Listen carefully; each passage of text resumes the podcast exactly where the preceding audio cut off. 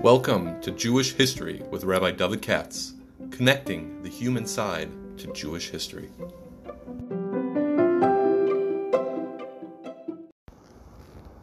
For sponsorship opportunities or to support this podcast, please visit our donate page at www.support.rabbidavidkatz.com. Tonight is uh, part, the fifth part of a series that we're calling Revolution Jews and the Great European Revolution. Tonight is the fifth lecture entitled The Great Liberal uh, Revolutions of 1848 The Impact of the Jews. We won't quite get up to that tonight, but that doesn't matter. As they used to say, time marches on. And uh, as you can see, tonight is a joint effort uh, by the Birnbaums, Ken Birnbaum, in honor and memory of his parents, and by the Obersteins, in honor of the children and grandchildren, and by Helen Gottlieb, memory of his father, Aaron and Shlomo Hill, and mother, Perlbud Alexander. As always, rely and uh, grateful for all of our sponsors and for all the tech people who have to patch with so much stuff to make this work. And now, without any further ado, here we go. Uh, when I left you off last time, we were talking about the fact that Napoleon certainly had his issues uh, with the Jews and actually was in the process of rethinking um, whether the civil rights that were given at least to the Jews of Jewish, Jewish, Jewish Alsace was the right thing or not. But having said that, he didn't really revoke anybody else's rights, and he never even took theirs off exactly. He was just planning or thinking heavily about doing it. So we will never know what would happen if he would have succeeded and won all of his wars and stayed in power, all the rest of it. I personally don't think it would have been so great, but you'll never know. But what if that's not all the Jews of the world? That's the Jews in France, of which about 40, 50,000 approximately. But what about the rest of the Jews if you didn't live in those years under Napoleon? There are a lot of Jews that didn't live over there. After all, Jake, do we have a pointer here? He says, after all, if you go to the to, to the uh, well, don't worry about it. Let's just go to the next slide. If you lived in other places in Europe, which is where the majority of the Jews obviously lived, think about the Jews in Poland, for example, or Russia, or in uh, Central Europe, or in the in the German states. If you live in those kind of places, during the years of the 1790s after the French Revolution came out, which could not fail to have an impact on them, uh, for positive or negative, and then the French Revolution was triumphant. They weren't able to beat them, and if anything, the French are beating you. And Napoleon takes over, and he conquers Europe, or almost all of Europe, uh, and he wins one battle after another to the intense frustration of all the other powers, as you know, and it kept going and on and on like that. So, so, and we all know that Europe is uh, France is unusual because they gave the Jews the civil rights. What about if you're one of these guys, right? The uh, Prince Regent of England, or the King of Prussia, or the Tsar of Russia? or the Emperor of Austria. These are his sworn enemies, and they fought a hundred battles with him. Um, and they got a lot of Jews, not in England, but in Prussia you have 50, um, 60,000, a couple million, uh, about a million, you know, so that's a lot already. Um, so these other countries, which are pre-modern in their Jewish policies, in their Jew policies, I should say, uh, you know, they never signed up for the French Revolution. Uh, as far as they're concerned, it's not 1801, it's, it's uh, you know, 801, you know, it's, it's uh, 1301, 1401, if they can help it. But they watch, they cannot help but watch with fascination from afar as France emancipated its Jews. Like, nobody ever thought of doing that. Like, look at that. Uh, in Russia, Tsar Alexander I had a Napoleon type attitude towards his Jews, who really were Polish Jews. Um, let me say that uh, there's no such thing as Russian Jewry uh, Russia, as a country, never allowed Jews in for hundreds and hundreds of years. I was strongly opposed to Russian Orthodox Christianity to allow even a single Jew in, unconverted. But then Russia conquered a lot of territory to the west, which I get, and that means they took over Poland, or almost all Poland, and they got a booby prize at the largest Jewish community in the world. And not only Jews, but I mean Jewish Jews, uh, who, who's who, who's active in Polish Jewry at the time the Russians take over. The Hasidim movement is starting, uh, the Litvaks, the whole nine yards. And they're very intensely Jewish. And the Tsar is a Russian. Uh, he had a liberal education, but he's a Russian. And as far as he knows, the question is, like all these guys, how can I use my Jews the best? How do I get the best bang for the buck without them without them uh, taking too much power and things getting out of hand? Which is what Napoleon and the French also thought. How can I unjew them successfully? You see? Now, if he could win, he would convert them all. Uh, you can't exactly do that, not overnight. So, so how do we approach this?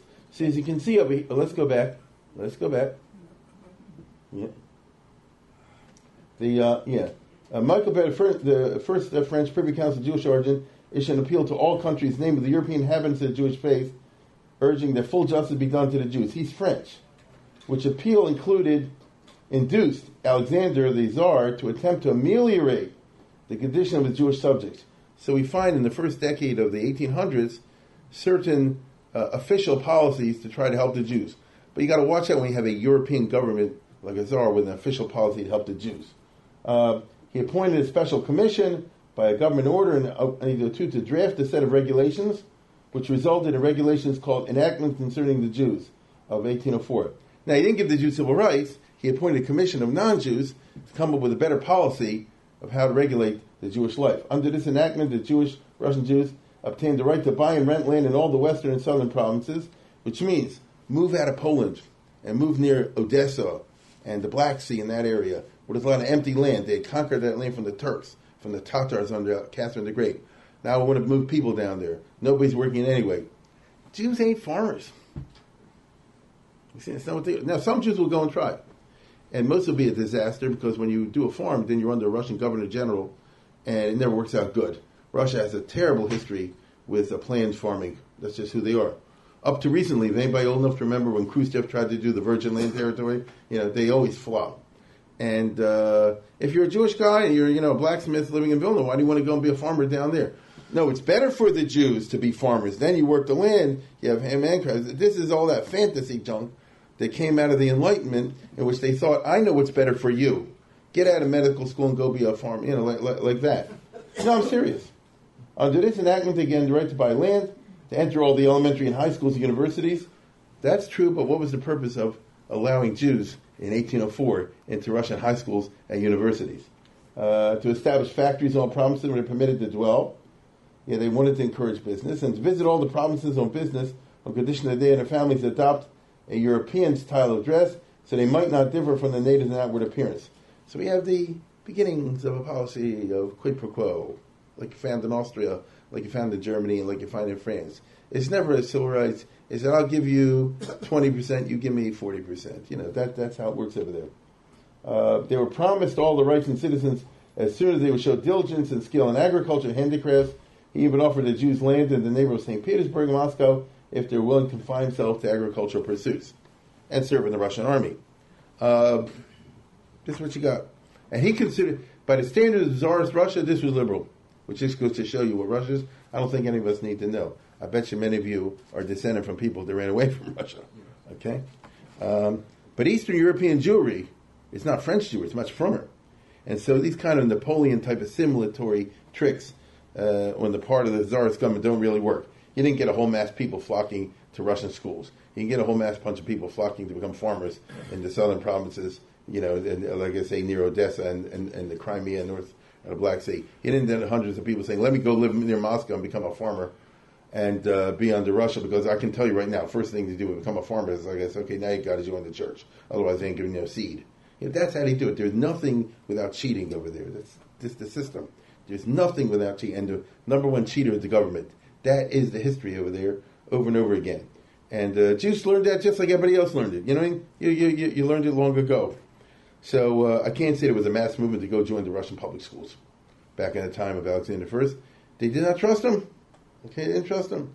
And there are a thousand stories about all these uh, Jews and rabbis. You know, we, we can't trust them. So on the one hand, Alexander says, "Look, I'm doing a Napoleon," but on the other hand, it was a faux Napoleon.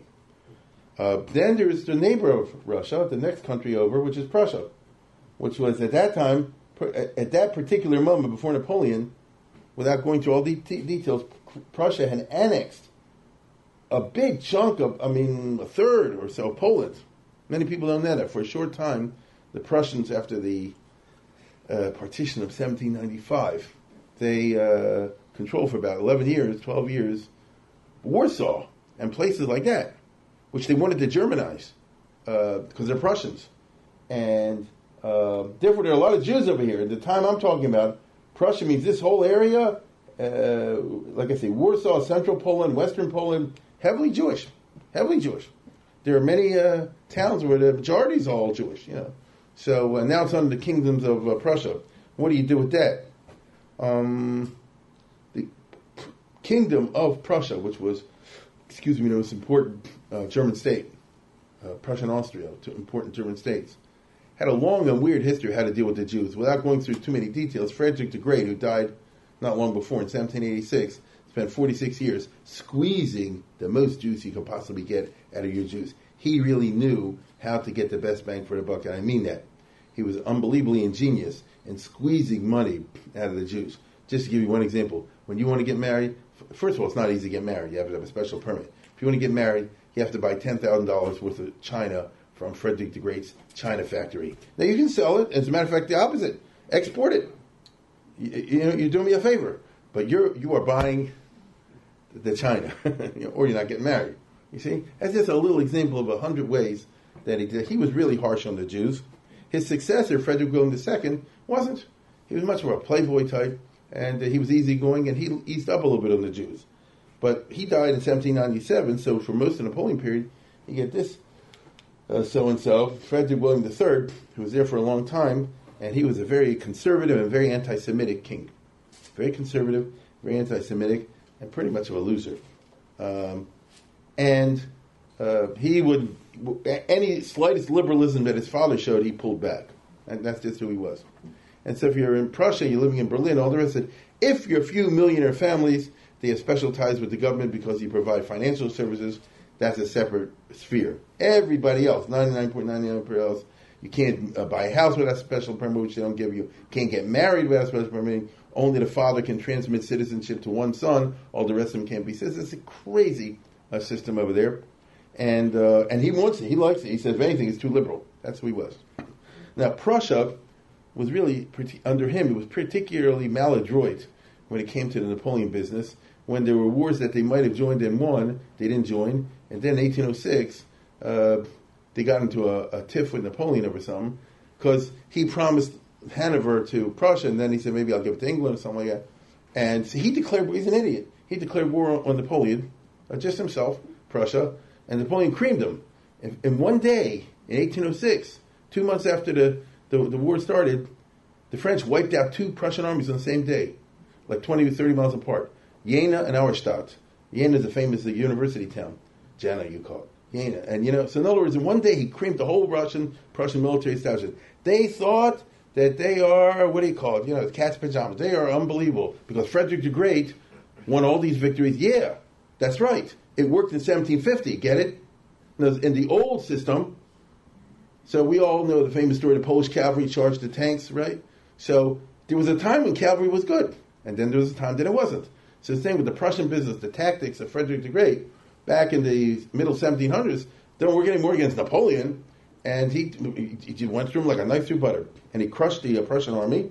Couldn't happen to a nicer people because all this territory they conquer from others. That's all. And uh, the result was that uh, he stripped it, it, By the time the, the treaty was done, the king ran away all the way to here. You know, he ran away from Berlin. All the Frederick the Great occupied Berlin, took over all the country, and he said like this: "I am getting rid of all this junk from Prussia. This is what I'm leaving, just this blue stuff. Okay? And the Queen of Prussia came and begged him, and she said, you know, she tried to kiss up to him and all the rest of it, but he knew that she hated him, and all baloney, so uh, basically he said, no way. And uh, Prussia was busted. As a matter of fact, he didn't do, if you want my opinion, he didn't do good enough. He left him this, which enabled them to come back at him. But uh, that's what happened. So Prussia was in bad shape. The old regime, the ancien regime in Prussia, was now exposed as out of date and dysfunctional. I mean, to get told. There's a picture I could show you. When they declare war, the Prussian officers go to the French embassy and they take their swords out and they sharpen their swords on the stone steps of the French embassy. You know, and Napoleon's like, yeah, yeah, keep it up, guys. you know, no problem. It's like the samurai, get it? You know, charging the Marines. Keep it up, no problem. You see, uh, he he went, he just uh, wiped them out. And so even, I mean, look at look, look at the next picture.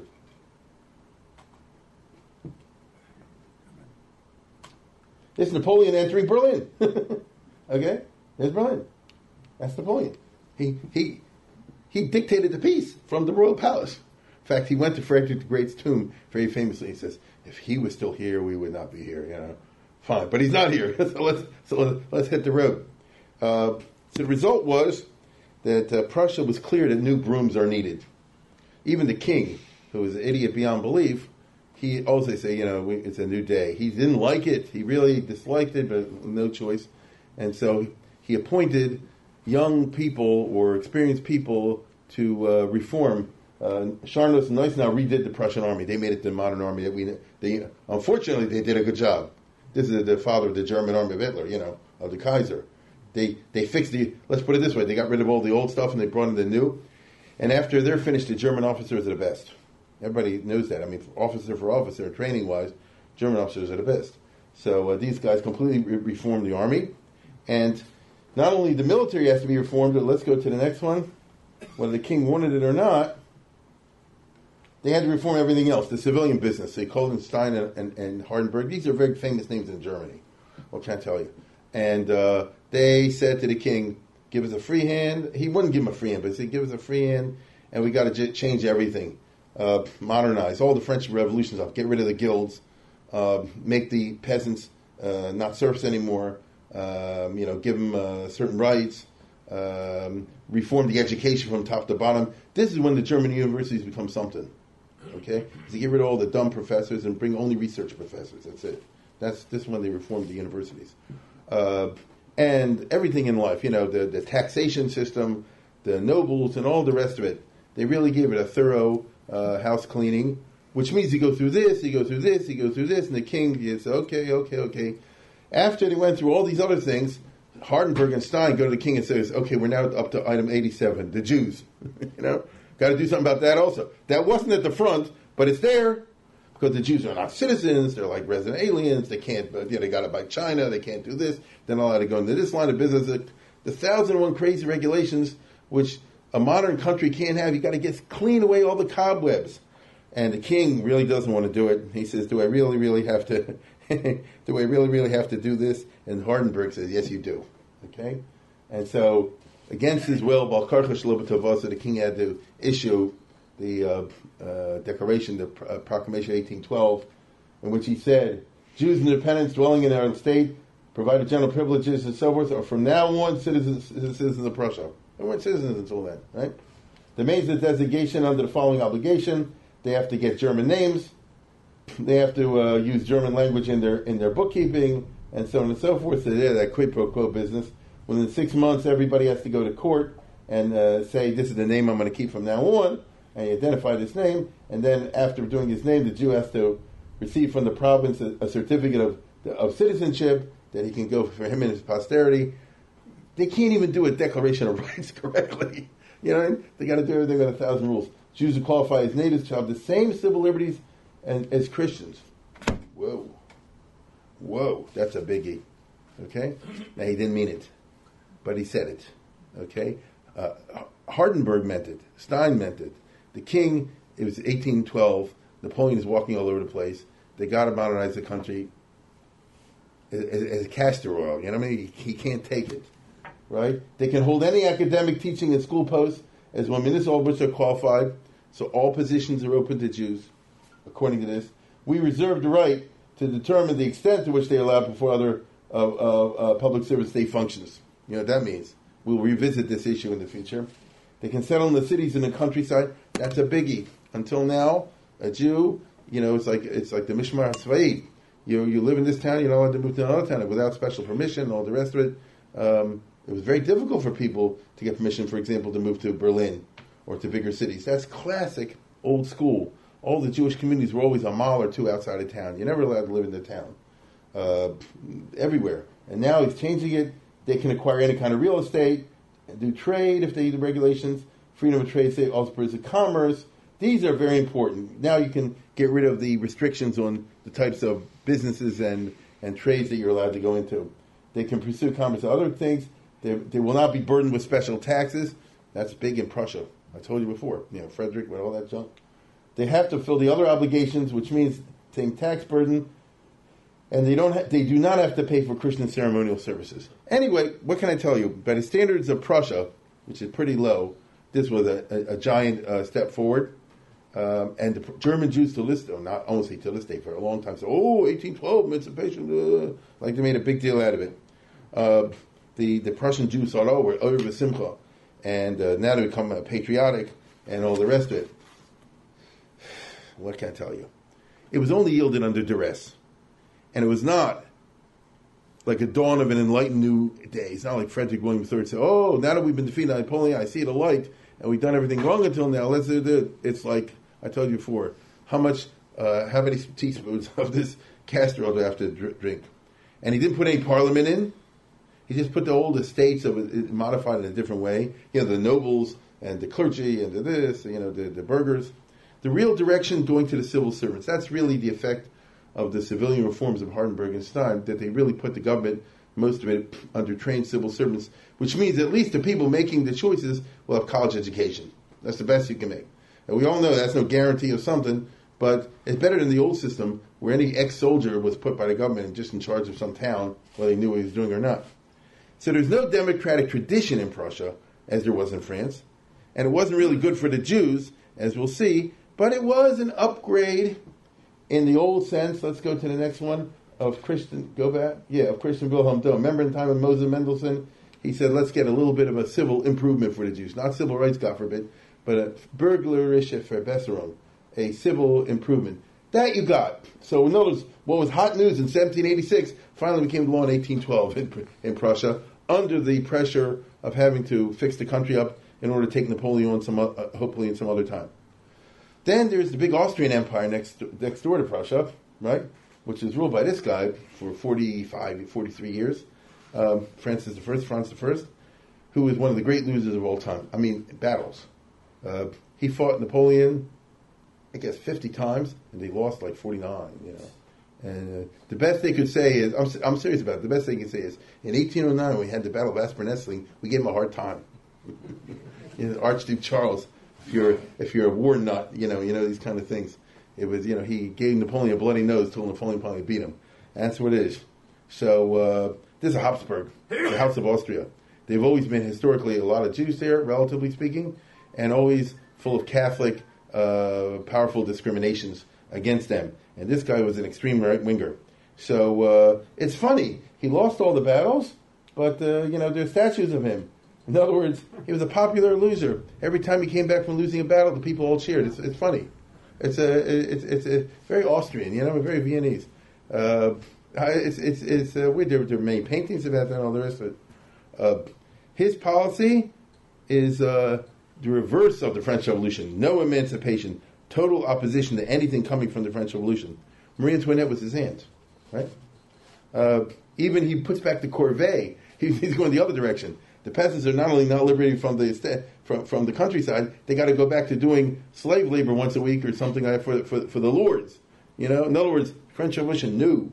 Um, in Austria, the reaction, which is the reverse of revolution, revolution is going this way, the reaction goes that way. The reaction is like really in under Franz I. That's a sexy thing. He makes it, you know, you're really cool if you're extreme right wing reactionary. Um, the reactionary emperor is as popular is very popular among the people. It's funny. The Austrian people in Bohemia, and Moravia at that particular time were scared to death of the, of the French violence that I showed you before. And they thought that's the worst of anything. And they're all very Catholic because they're brainwashed by the priests. All the schools were under control of the Catholic Church. So you really were living in an environment in which you viewed anything that's going on in France, including freedom, as something very horrible. And in Austria, you get the opposite of what you think. That's why that song you heard before, the, what we know as Deutschland über alles is really Gott that was written slower.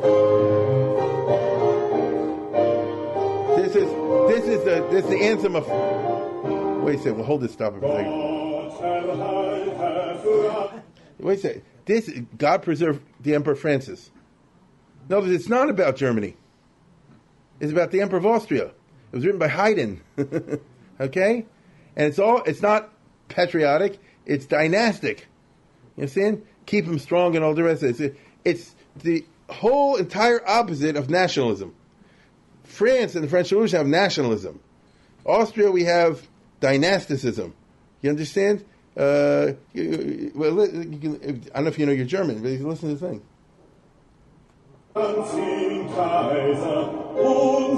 Our good Kaiser friends.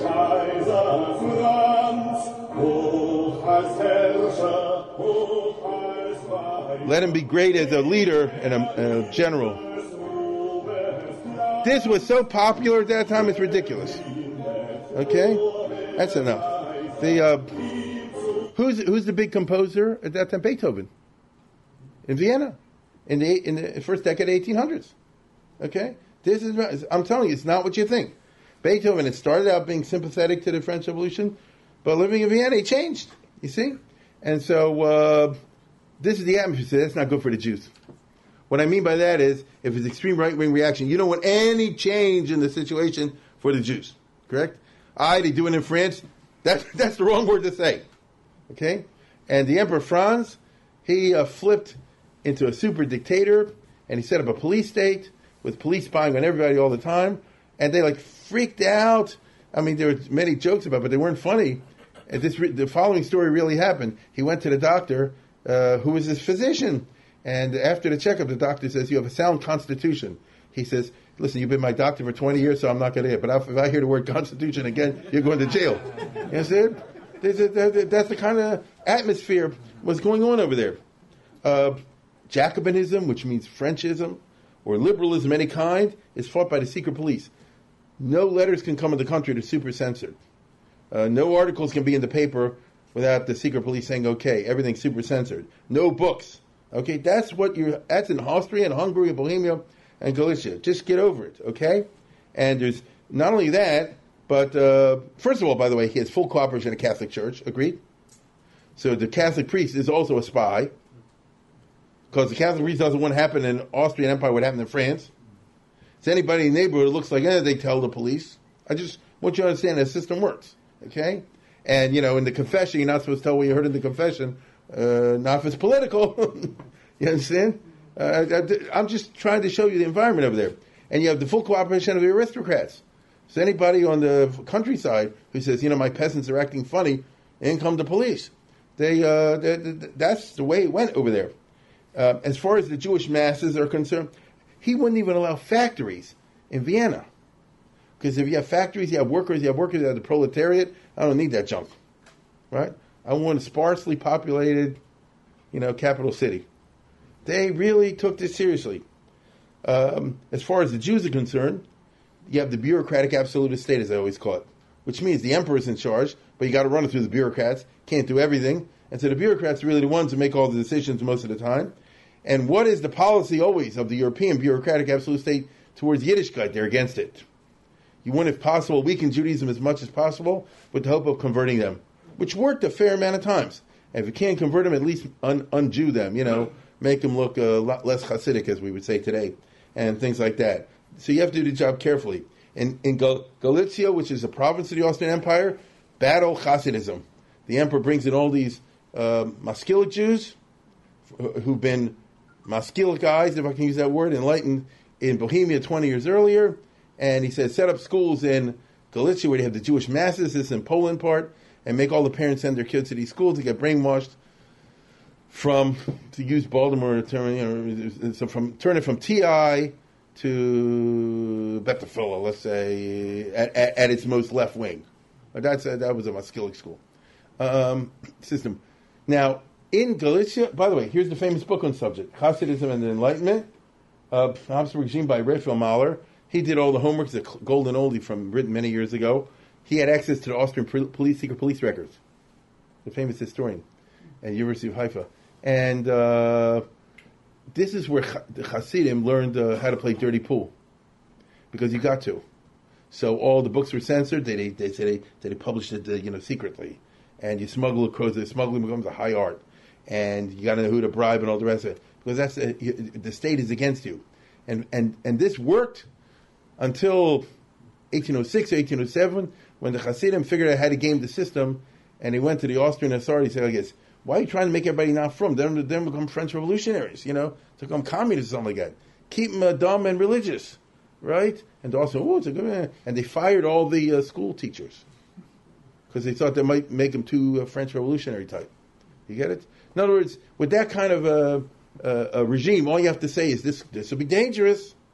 You know, you make this guy a liberal. He might be a liberal liberal. Oh no, I don't want that. You know, and that's at a Hasidim pizza system. So it's a crazy world. This is all happening during Napoleon's time. Uh, and yet, even though he hates the Jews, and he did, and he persecutes the Jews, by that I mean he kept the old laws. Uh, you can't get married in Bohemia, Moravia, like, like, I told you before, only one person in the family. All these other kind of nutty things. You have to pay extra taxes. Uh, the doofus finances of the regime, but they got involved in one losing war after another, and they never were financially capable. They had three consecutive bankruptcies 1810, 1811, 1812. Uh, think about that. I mean, don't tell that to Trump. He said we had three three consecutive bankruptcies. Um, where do you get the money even to, you know to to, to, to, to, to pay the, the, the, the lighting, let alone the army? They forced the regime to allow a Jewish financial elite to emerge in Vienna whose salons sparkle. So if you're in the t- time of the Emperor Francis I, you have a small, tiny group of Jewish zillionaires who the husband is off doing uh, business all day long, but the wife has a secular education, not Maskilic, French, German, and they have, uh, you know, what they call the intellectual salons, which we don't have anymore. You know, people get together Wednesday afternoon, Thursday evening for hours and hours, and you talk high class stuff, right? high class stuff. And, uh, you know, literature, art, music, this and that and the other. It, it, you don't talk politics in Austria unless you say the emperor's right, the emperor's right, the emperor's right.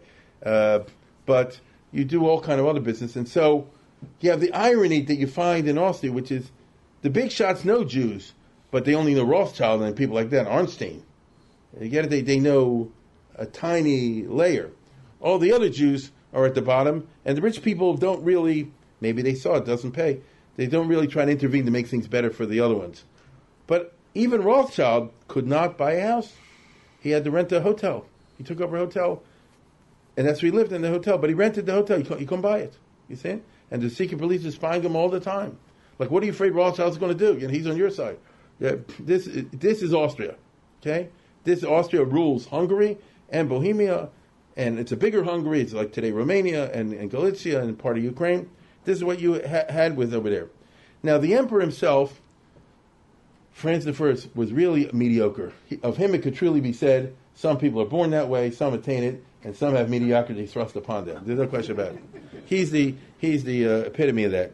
And so uh, after he lost war number 11 or something against, I'm serious, if you know your, if you know a little bit of military history, you know that Napoleon beat him bad in 1797 and forced him to make peace. And then when he came back from Egypt, they got another war and beat him in Marengo and they had to go again. And then in 1804, 1805, they had the Austerlitz, and then they had the Wagram, and then you know, one defeat after another. So uh, he said, I need somebody smart in charge of the foreign policy. And so that's when he appoints the famous Count Metternich, right? Who wasn't Austrian, but he was a smart cookie. And uh, he said, I guess you join my uh, team, and you'll be foreign minister, you know. And uh, that's what happened. And for the next 40 years, Metternich ran the show. Now, the emperor had tight control, but the emperor was the first one to say, I'm not smart in this stuff, and he is. You understand? I'm sorry. Now, he didn't always give way, but usually he did. He saw he's a, a, a lot smarter. And uh, therefore, the result is that outside of French controlled territory, I'm, I'm telling you all this to show you Napoleon is half empty glass, but it's also half full. Even though I said all this bad stuff about Napoleon the other day, but compared to the other countries, the legal situation with the Jews was a million times better in France. And France at that time ruled half of Europe, meaning the French had annexed Holland and Belgium, uh, most of Italy. The French uh, annexed the, the Rhineland, and a uh, whole big chunks of Switzerland was part of France. So there's a whole big chunks of territory were under France. If you're Jewish, you happen to be living there, at least you had the benefit of the civil rights, even though you had the uh, anti-Yiddishkeit business. Outside of French-controlled uh, territory, the Jews, besides a few millionaires, get no civil rights at all, except a little bit in Prussia, partially, like I told you. The rulers were not interested in imitating Napoleon in his Jewish civil rights policies. They, they wouldn't imitate his military policies. How does he always win the battles? They wouldn't imitate his tax policies because how does he raise so much money?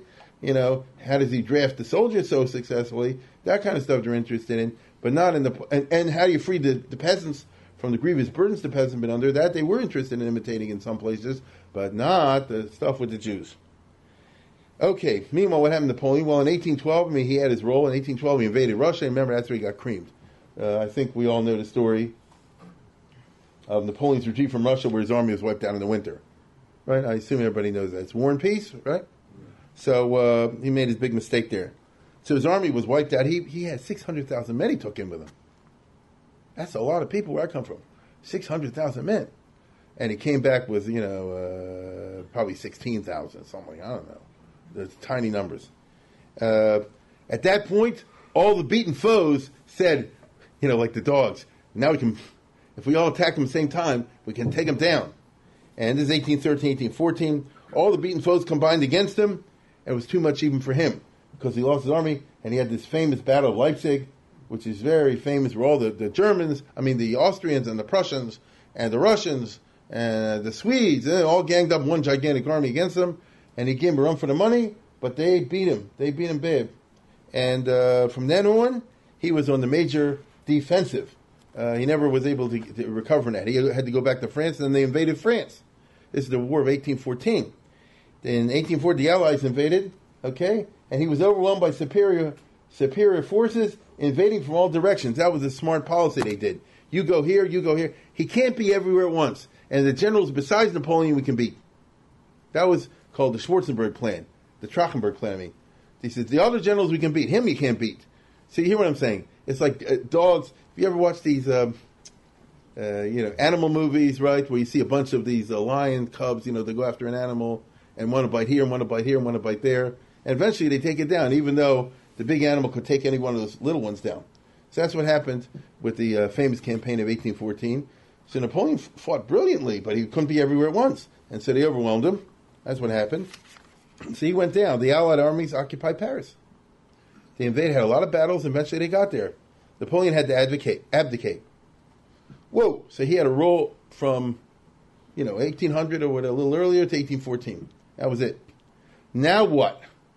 If he's gone, now what? The Allied armies demand the return of the Bourbon dynasty.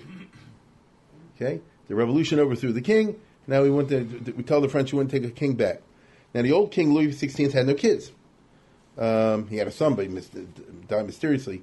So the next in line, oldest brother, right? Oldest surviving brother, Louis will come in as Louis XVIII. They call this legitimacy or restoration. He was 59 years old and fat.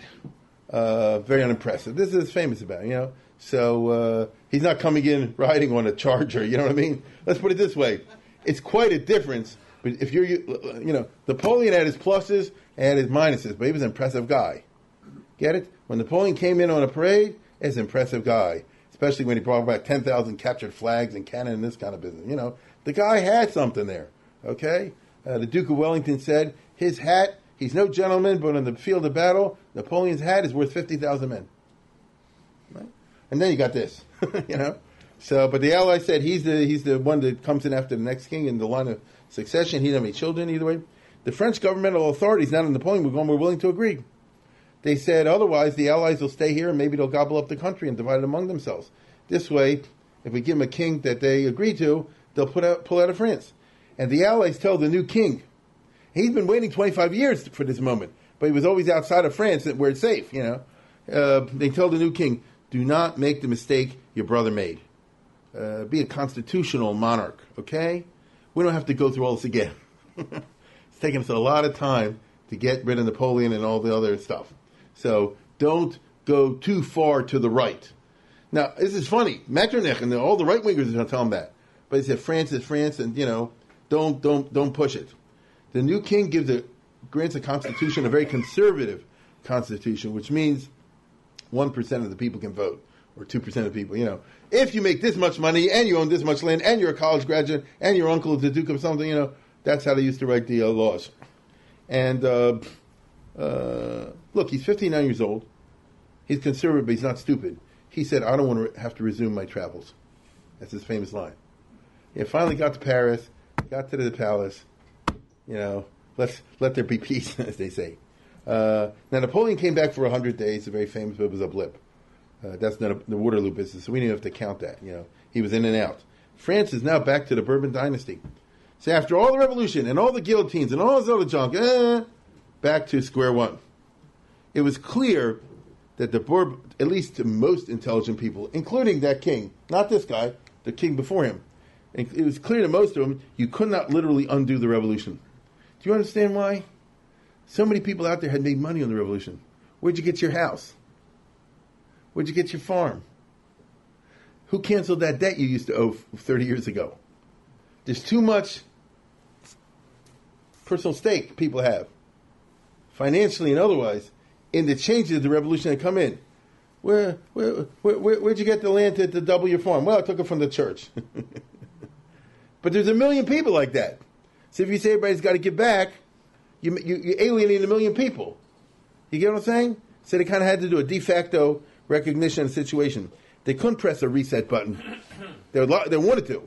And the king's brother wanted to press the reset button. He became the next king and caused a mess, Charles X. But, because you can't. But the fat guy said, let things alone. Like I said before, it's enough we got back. That itself is a miracle. You know, let sleeping dogs lie and, and move on, move on. So they accepted him, although he's fat and unimpressive. Louis XVIII offers the French two very precious assets. First of all, peace. France had been at war for 25 years. I don't care if you won most of the battles, which they did. They have a glorious past with a lot of graves. How many brothers have not come home? How many sons have not come home, and so forth? You know, it was, and, and, and the ones that came home, how many were crippled? You know, I'll say it again. Napoleon won most of the battles. It's, if you're if you're into a military history buff and you want your glory, the Arch of Triumph, which is that, yeah, you got that. But you know the old line, what price glory? Okay, and what'd you get from it? France, by the time it's all over, went back to the same borders. So what was the what, what was the point? Now we get peace. How do you get peace? Metternich. Once Napoleon is over, and they did this, he says, "Let's all the leaders of Europe, all the kings and queens and would-be's, come to Vienna, where I live, and we'll have a meeting, Congress, Congress of Vienna, from November to June, November 1814, June 1815, and all the leaders get together. There's Metternich, and you know, there's Talleyrand, and you know, there's Castlereagh, and so on and so forth. You know, all this is Prussia. All the all the guys are there. Every prince who says I want to get a shtickle kark over here, you know, he's going to cover there because somebody else will take it from him. And the Pope wants his land back. You know, how, how do you how do you arrange that? And they're all ruthless cutthroats. It's Europe, you know. So how do you work it? But Metternich says, we got to work it out. Right? What are we going to go to war again? We've done enough of that. Europe had gone 25 years of, of straight war. Okay, 25 years. Everybody was bankrupt. There were thousands of dead. Genugsheim, you understand? The, he, he, he intuited the moment correctly. Metternich did. And he said right away, France has to be welcomed back into the club. We can't gobble up France and take away land from them all the rest of it. Uh, Talleyrand was the foreign minister under Napoleon and under the king, and the, and before Napoleon, he's one of those uh, slime balls. And uh, no, he was famous for that. But he said like this: he represented France, and he should be in our meeting. You know why? And listen to what I'm saying, because this is a big chachma on the part of Metternich, which a lot of statesmen don't have. If you want a deal that will last, everybody has to have a stake in it. If there's a winner and a loser, then automatically that loser is going to be planning the next war. True or not? True or not? So real statesmanship consists of working out a deal in which you gain and I gain. Has to be. Uh, Bismarck was not that smart. He insisted on keeping Alsace-Lorraine after the 1870 war, and then he provoked the First World War and Second World War. You understand? If you play, Napoleon was not that smart. Napoleon couldn't help go for zero sum game. That's just who he was. You understand? He had that in his blood. Uh, many statesmen are like that today. When we think about the Arab-Israeli uh, struggle, you know, it's, it's, it's, it's a tricky business. If there ever be a peace, it's going to have to be something for both parties. The only problem is the Arabs don't want it, right? They don't want it. But if uh, but if there was, it have to be some kind of win-win situation. It has to be. Uh, so Metternich understood this, and he brought in France. They said France will be one of the Allied powers now. Uh, when Napoleon did was when they were under Napoleon. Now Napoleon's gone, so now it's a different France. And he said basically, let's go to the next one. Look at this. If we stick together, if the King of Prussia, the Emperor of Austria, and Russia stick together, there'll be no wars, and nobody can make us do anything. So it's like three thieves in the room. But it's, it's a chachma. As long as we agree, you know, if there's three mafia heads, the problem in the movies is each one wants to knock off the other. But if they were smart, I don't know enough about that. He said if they were smart, they say like this: you keep your million, I'll keep my million, they keep million, and nobody will mess with anybody else. As long as we do that, well, you know, we, we can live, we can whistle uh, Dixie, you know, for a hundred years, and that is what happened.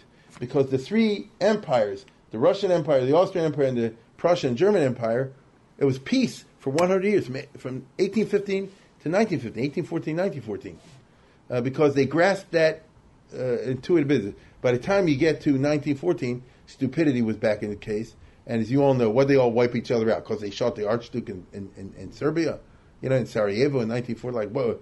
And, and you know what happened? Um, we all know what happened. They all took each other down, didn't they?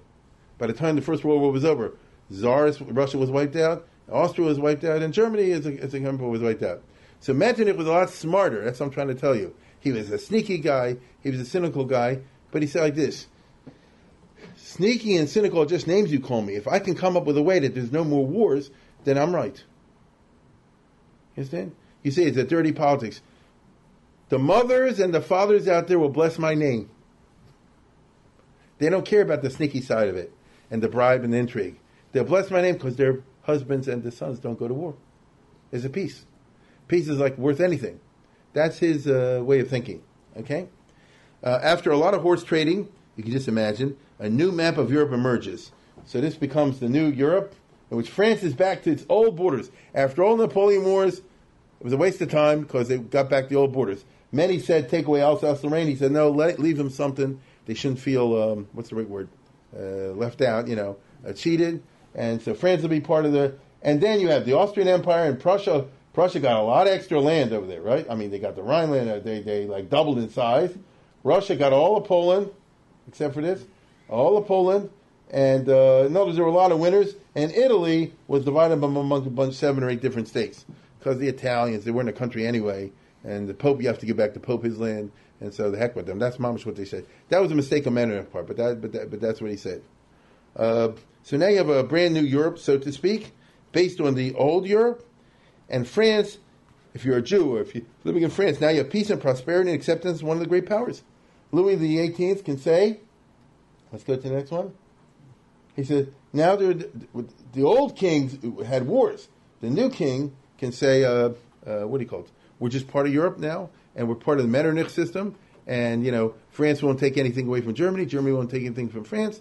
And as long as we all agree to, uh, you know, divvy up the spoils, I won't allow liberals to criticize Germany. You won't allow German liberals to criticize France. You know, we'll keep a lid on on, on, the uh, internet, as they say, and everybody will be happy. In other words, I'll be a king and you'll be a king, and everything will go great. So you offered them peace, and you offered also offered them economic prosperity, because they didn't reset the button. They didn't go back to the old system where the nobles, you know what I mean, like the Tale Two Cities, own the peasants and and, and squeeze them, and uh, the tolls that you have to pass every time you, you go through somebody's uh, property. They took away the old stupid things that the revolution got rid of. They left alone. They didn't restore it. So that made everybody uh, feel good because it'll be a bourgeois economy, as we call today, a capitalist economy. Uh, now, it wasn't good if you're in the lower class, but it was for the middle class. It was a triumph. Okay, so the French Revolution resulted, contrary to what many people think, not in democracy and liberty, but the triumph of the middle class. That's what happened. Triumph of the middle class, which you can call in this country, generally speaking, a Republican voter, typically, or at least the old days. I'm, not, talking about the rich people. I'm talking about the shopkeeper, uh, the guy who owns a gas station, the person who employs a few people, uh, makes a living, you know, provides uh, stuff, has a store, is a salesman, you know, that, that, those kind of people all across the country. The regular farmer, there's a millions. Okay, now um, King Louis was determined not to make the same mistake his brothers did, and we're not getting a big national debt again, because that's what undid the brother, right? Took him down. Uh, that's was uh, that, that's what took this guy down, and it makes sense. But how do you balance the budget and all the rest of it? He needs the help of the big banks, obviously, because because it's all a matter of the bond market and all kind of stuff. Which means if you're in 1816, you need the help of this guy. Let's go the other way, right? The, the, the, James Rothschild had just moved to Paris two years before. And within a short time, he built up the biggest bank. And he's in tight with the king. And uh, he's advising him how to, how to invest his own money. He's always helping him, giving him ideas. And he wasn't, there was Achille Fould, there was a whole bunch of these Jewish bankers, not only Jews, I mean, I know, you know, it wasn't like that, but he was the most, obviously, you can imagine he was the most important. James Rothschild is Zichron Yaakov, if you ever go there. His son was Edmund Rothschild, so they named uh, Yaakov after him. Frum, I would not say he was. okay, and he didn't get married till late in life. And there's an expression in Yiddish: he lived like a millionaire in Paris. Well, he was a millionaire in Paris, you know. So uh, uh, that's who he that, that's who he was. But I'll tell you one thing: just being who he is means that if you're the king, it's not necessary to, to, to pass any anti Semitic laws, is it? Do, do, you see my point? There's no incentive. Why get this guy and guys like that angry? I mean, what do, what do you gain? No need to bother the Jews. They're not a problem. Why get Rothschild angry? Let them. So by 1818, if you recall from last time I spoke to you, Napoleon had set up a commission that supposed to report in 10 years where the Jews in Alsace and some other places, maybe we should yank their civil rights. Remember, he said maybe it was a mistake. The French Revolution went a little bit too far for the Jewish Jews. So I went through I went a, a full study of the case in 10 years and then sent me. If Napoleon would have been in power, in my personal opinion, I think he would have yanked the civil rights because that's, that's who he was. But Napoleon's not in power. He's gone. It's a fatso. And uh, get no, and he said like this. He says, "Well, you know, I should what go and stick it to the Jews in Alsace and get Rothschild angry. He won't let it go, let it go. So the report was never filed, as they say over here, or better yet, the report was given to the king and you know what I mean, put in, in the file. okay, so nothing was ever done with it, and uh, as a result, uh, that's how the Jews retained retained their rights, uh, thanks to the restoration of the Bourbons. it's a funny story. The French Revolution gave them their civil liberties in 1790, 1791 and by the time the story's all over, it never was yanked, even though a serious consideration was given to pulling it. But Napoleon wasn't around by the time he came to deal with the matter. Louis XVIII wasn't. He wasn't thinking about that kind of business at all.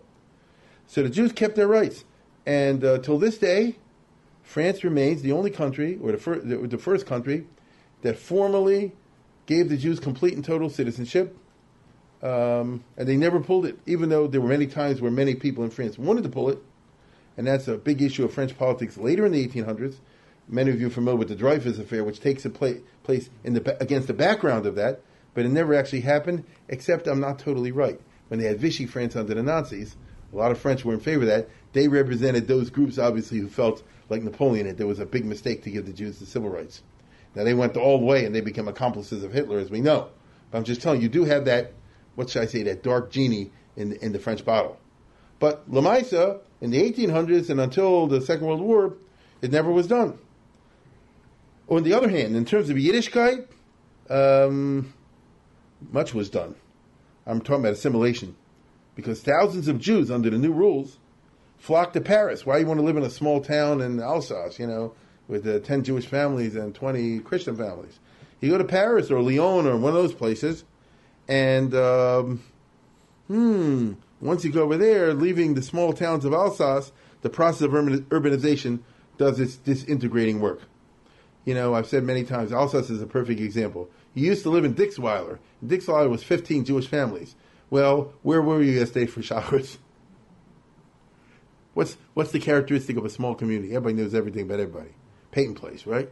So where were so where were you for Shacharis? You're sick. How many days can you be sick? You, you get it? You don't have a small community has that stifling. It can be nurturing, you know. If you have an elderly parent, that's where you want them to live. Agree? Because if they don't show up at nine o'clock at the store, people from the store will come and knock on the house and say, well, where, where, where is it? People care about you. Not like in the urban center where you don't know the, the person living next door to your apartment and you don't want to know. It might be, you know, what I mean, uh, Ted Bundy or something like that, right? You don't want to have nothing to do with them. In a small town, everybody knows everything. It's not possible to have a secret.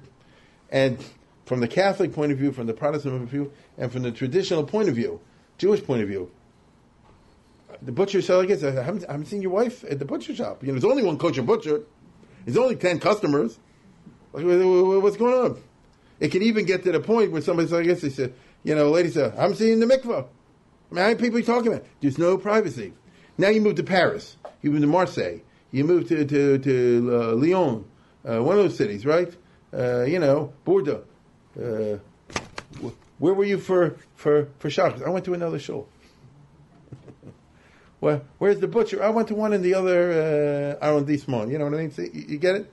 In other words, the urbanization, if nothing else, allows for anonymity if that's what you wish.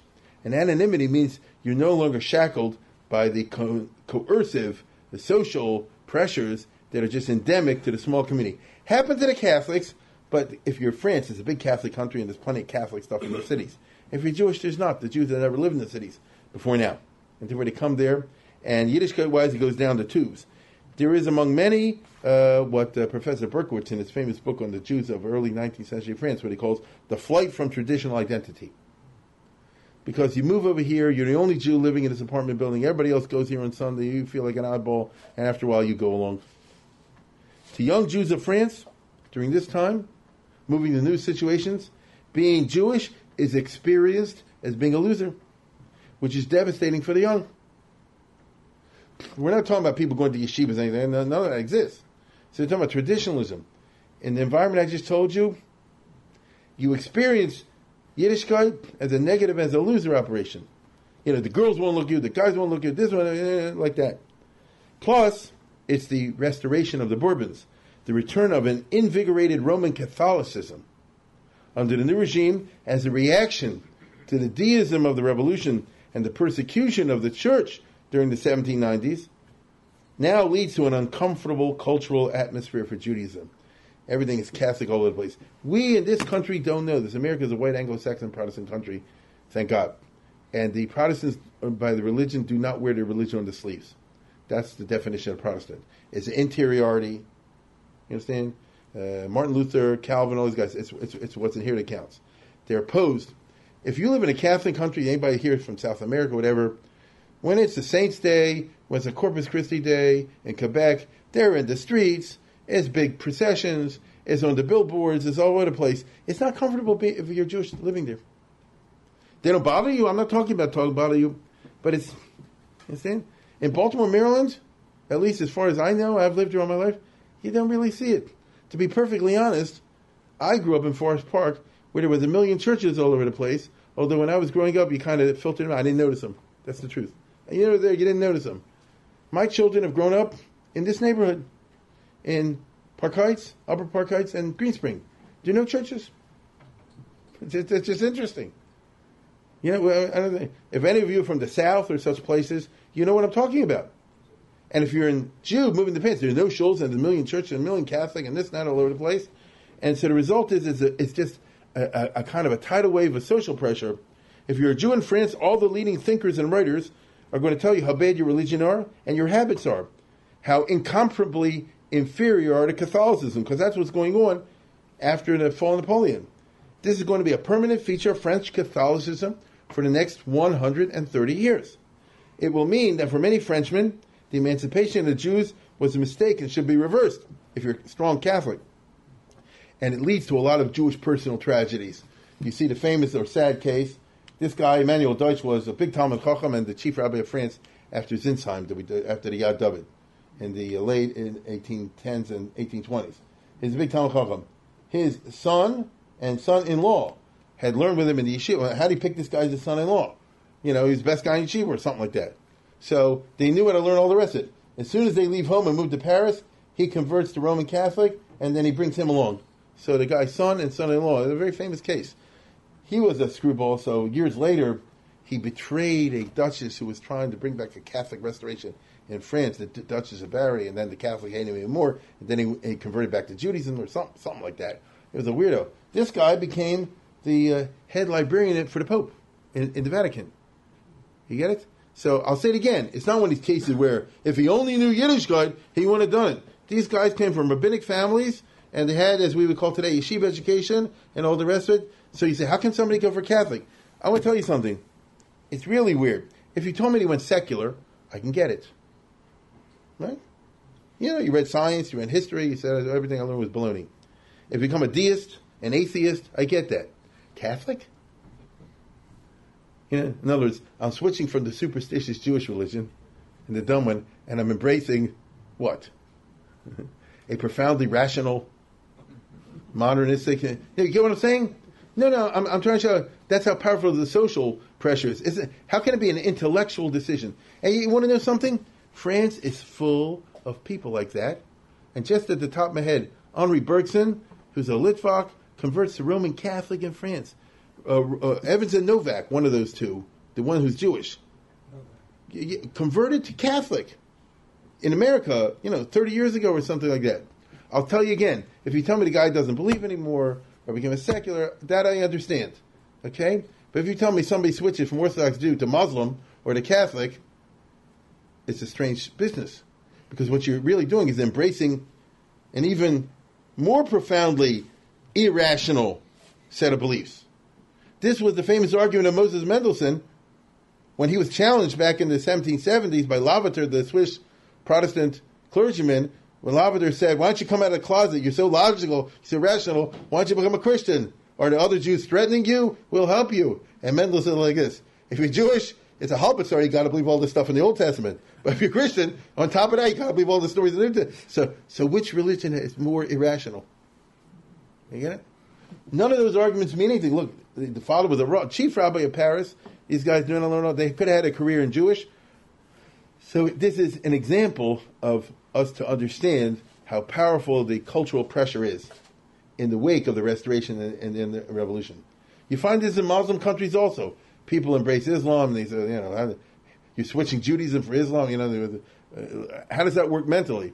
It's not a mental for is it? It's emotional as a social. It's emotional as a social. So this is uh, sad. So it turns out that taking the average Jew out of cultural insularity and exposing him to the gale force winds of national European culture proved to be a bad idea. So can the Jews handle freedom? It's not so simple. Samson Raphael Hirsch, let's go to the next one, who lives in this time. He's born in 1808. He grew up in the 1820s and 30s. He lives in this time. He says you have to have a kehillah. You cannot be religious now unless you move to Baltimore or Monsey or you know what I'm saying, right? You can't be. Once upon a time, you could be religious and be the only family in West Virginia somewhere. It don't work. Why doesn't it work? Why doesn't it work? There's so much pressure. If everybody else in your town is, you know, a member of a, a you know, a, a, Jerry Falwell thing, you're going to do it also, regardless of whether it makes sense or doesn't. It's going to happen. You know, you don't want to be the oddball out. You you can't help but crave that social acceptance, unless you make your own bubble, right? And Hirsch, I'm, i hope to talk about this on Shavuos night um, this coming week. Uh, Hirsch's uh, attitude towards the uh. It's, it's vital importance. So what's shot with the revolution? It's a problematic legacy, but who's to blame, right? you know, the, the fault is ourselves, right? Nobody made these people convert, right? it's not the it's not the Spanish Inquisition. These rabbi sons and all the rest of them, they, they, you know, the Jews have to, to blame themselves. It was it wasn't wasn't uh, an effective system the way we raised our children uh, once upon a time. Now, uh, in France, to finish the story, Louis XVIII died in 1824. He was succeeded by his brother, who was an extremist, as I told you, who wanted to press the reset button. Naturally, his extremism of Charles X, who said, I want to give all the land back to the church, I want to give all the land from the peasants, took from the nobles back to the nobles, all that kind of stuff, led to a revolution. He was overthrown in 1830 by a new regime, Louis Philippe, who was a cousin of the Bourbons, and he said like this, I am a liberal, I am a I'm the bourgeois bourgeois, I'm the bourgeois king, he, uh, even though here he has a uniform, most of the time he walked around with an umbrella. That was a symbol. I'm a member of the middle class, right? Even as the king of France. And now it's going to be a distinctly capitalist, middle class, uh, you know, Robert Taft type of government. That's what they wanted. This was the uh, official ideology of the bourgeoisie. In fact, uh, Guizot is very famous for saying, "Here's what I tell the people of France: Enrichez-vous, get rich." Right? Is it capitalism? Don't complain. You know, you don't have enough money, get money. You want to vote? You know, put, get 50 grand and put a bit, then you can vote. Until then, just shut up. So the golden age of capitalism, if you want to regard it as a golden age. Or you can say it's a dark age of capitalism if you're a socialist, because it means unfettered exploitation of the workers, right? With no rights whatsoever. This is something I'll have to do next time. Uh, now, that means the triumph in France in 1830. This is called the Revolution of 1830 but it was fairly nonviolent, fairly nonviolent. Uh, the triumph of uh, of uh, liberalism. I don't mean democratic. It's the liberals. The liberals do not. There's the middle class. They don't want the masses to have votes out there. That's ridiculous. The masses don't have any money. Of course, they'll vote to double the Social Security, triple the welfare, and all the rest of it. God forbid that the public should have a right to vote. Only the property owners and the taxpayers and the people who do stuff should have the right to vote. Two hundred thousand people in France could vote out of uh, about 30 million. Two, two, 200,000. That's, the, that's what they call democracy and liberalism in those days. But I want to tell you something. 19th century liberalism, among other things, was committed to capitalism and was also committed to uh, religious liberty. And the state, under Louis Philippe, now finally does what they should have done. We'll pay off the debts of the Kehilos, which are still unpaid from the French Revolution, and we will start paying the rabbis. In other words, if we support the Catholic Church and we support the Protestant Church, then doggone it, we're going to support the Jewish Church. So that's a liberal. I'm talking not, not liberal today, liberal then, 19th century liberal. Okay. Let us just hold for a minute. I'll spend another five minutes on this. I'll never get a chance to finish. Um, with France and turn our attention to Germany because here events of a quite different nature uh, took over. Here the Metternich system prevailed, and all politics was suppressed. I told, like in Austria, you know, all the newspapers are just about the latest play, the newest uh, dance, and all this kind of stuff. Don't talk about the politics. Don't even bring it up, because that way there can be no fights and no wars, and that's the best. Get it? Uh, you know, what do you need people stupidly talking to JCC uh, shower room about uh, Trump versus Hillary? You know, that doesn't doesn't affect the pot. Just shut up and let the guys who know what they're doing do it. That's Metternich. Okay, so culture becomes politics, and then we have over here the origins of German racist nationalism. Because in the wars against Napoleon, he beat them bad like the Prussians, and then in 1812-13 they they came back at him in the context of a gigantic wave of Germanic patriotism, which turned into later, not at that time, into Nazism. Here's wait, hold on for a second. Hold on, hold for a second. Hold on for a second. Hold on, hold on. This is Hitler's most. Listen, this is Hitler's most famous movie, which he came out with in 1945. Kolberg. It's a very famous classic. He and Goebbels and Hitler spend money.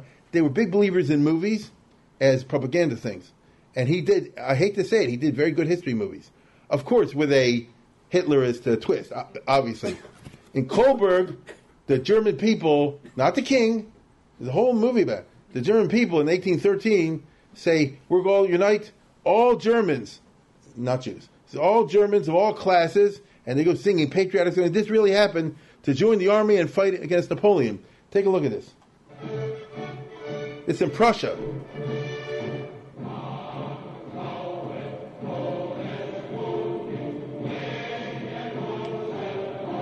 Look at all the the students are marching, and the people. These are regular citizens.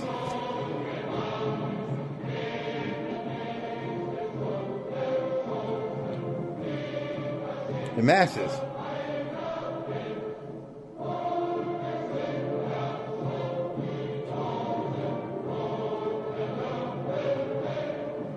That's enough.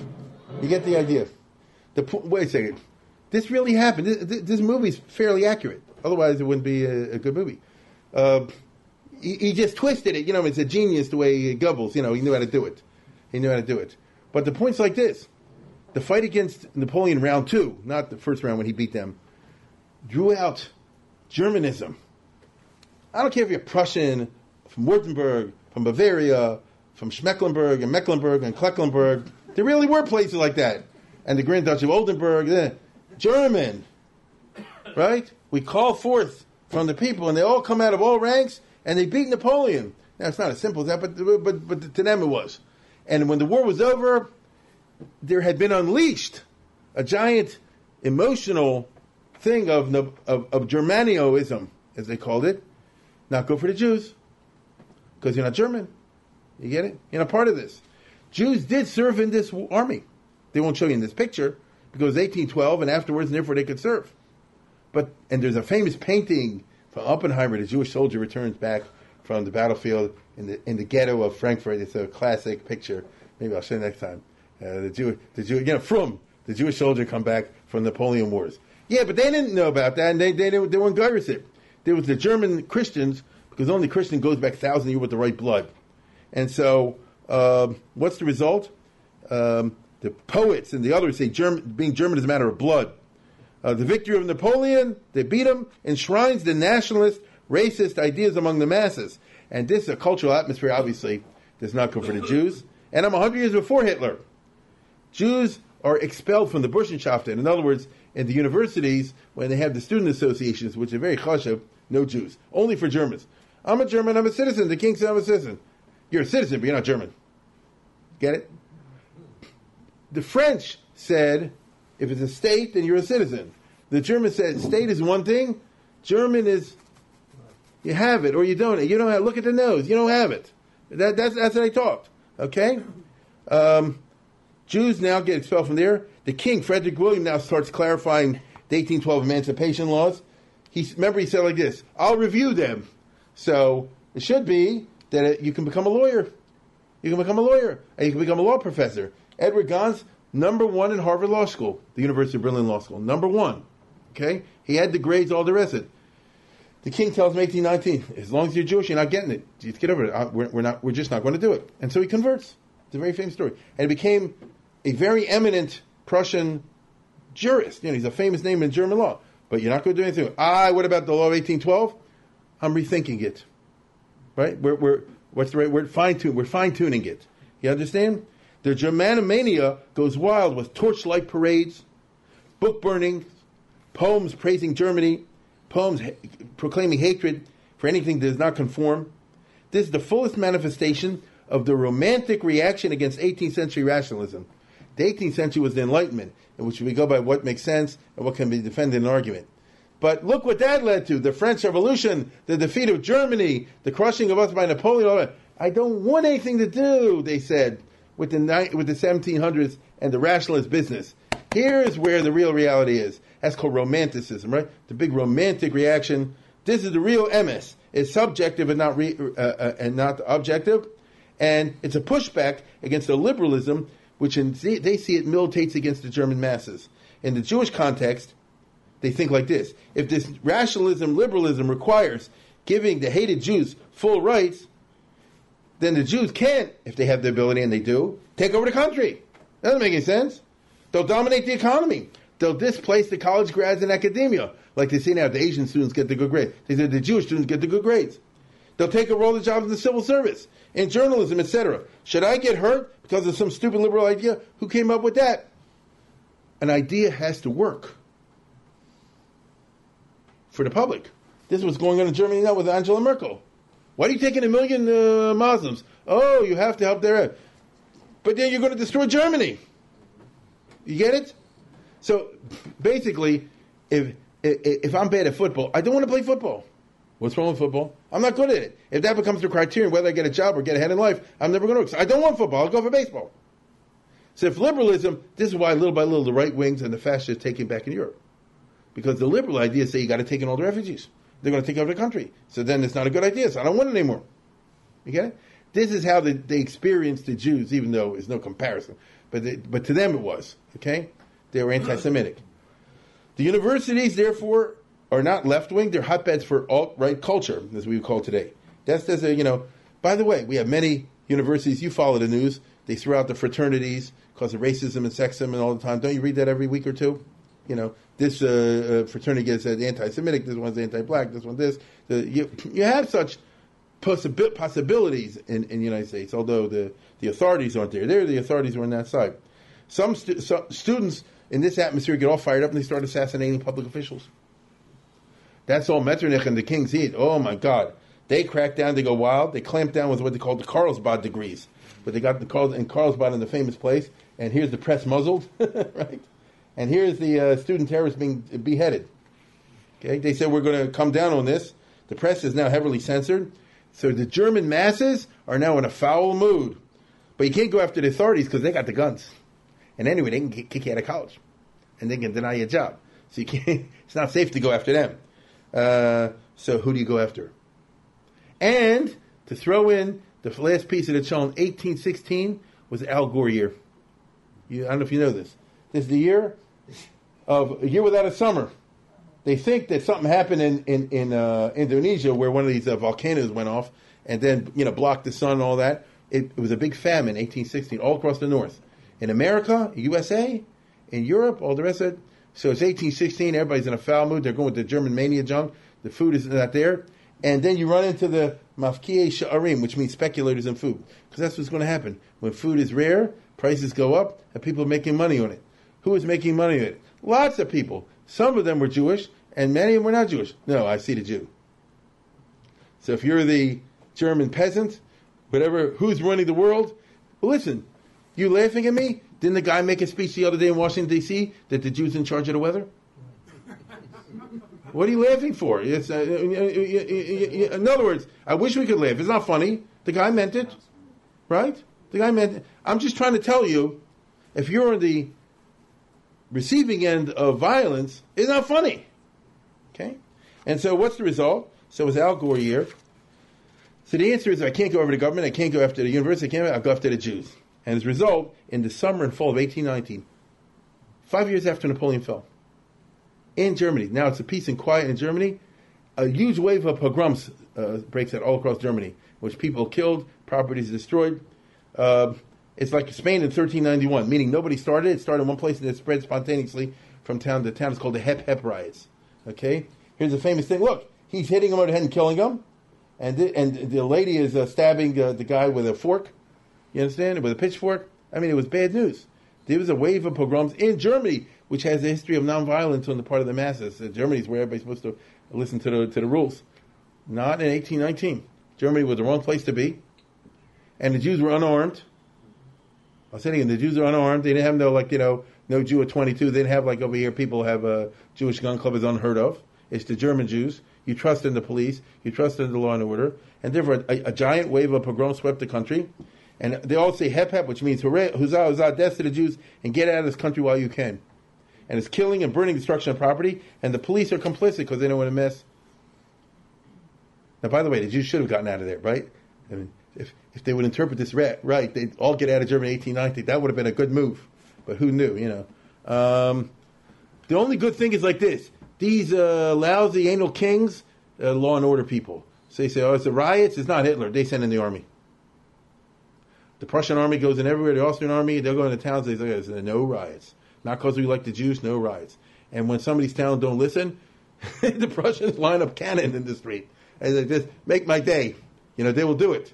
And that's the end of that. The uncontrollable crowds also uncontrollable. So it went from late August, September, October. That's how when it, when it lasted. Um, the only so let's put it this way: God bless the Prussian army.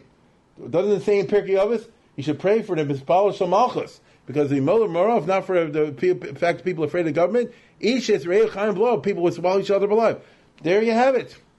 Okay, so I'm trying to tell you, the, the German Jews see these guys say, "Thank God." Right there, the ones who suppress the violence. They're a little bit late, but they suppress the violence. The only good German gentleman I know of was this guy, the Grand Duke of uh, Baden, who, as soon as they started having riots in his city, he immediately left the palace and he took up residence in the house of a Jew. Yeah? Says a personal message. And that worked. But you know, that's, that's one. that's one. Okay? Now, um, if only the Jews would have left Germany then. Metternich can tell Rothschild and the other guys, I'd like to help the Jews, but listen, if we give them civil rights, the public go nuts. Can't do it. You know, the atmosphere is such, if you give them the civil rights, they'll go crazy. I can't control them. And so, emancipation does not happen in Germany. The Jews are profoundly disappointed.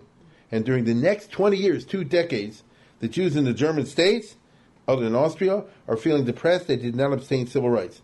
We used to have them, especially if you live in Western Germany, in Napoleon's time, but now they're under Prussia and they got their rights yanked from them. You can't make a Thomas Jefferson argument if the people hold like Voltaire that the Jews have different DNA. That's the problem. The democratic arguments don't work. Jews are different. For normal humans, you're right. All men are created equal, but the Jews are not created equal. They're different, like Voltaire. They have a different DNA. It's Mamish Hitler, 100 years before Hitler. That's what it is.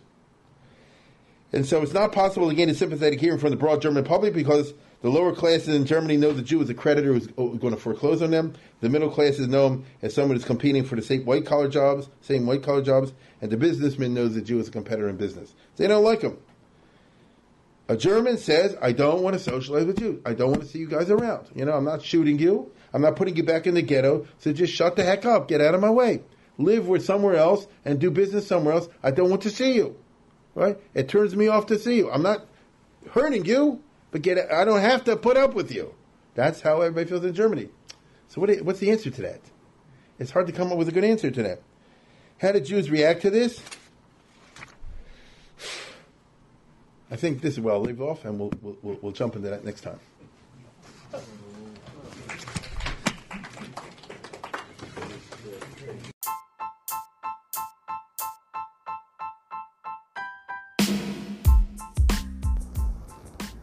For sponsorship opportunities or to support this podcast, please visit our donate page at www.support.rabbidavidkatz.com.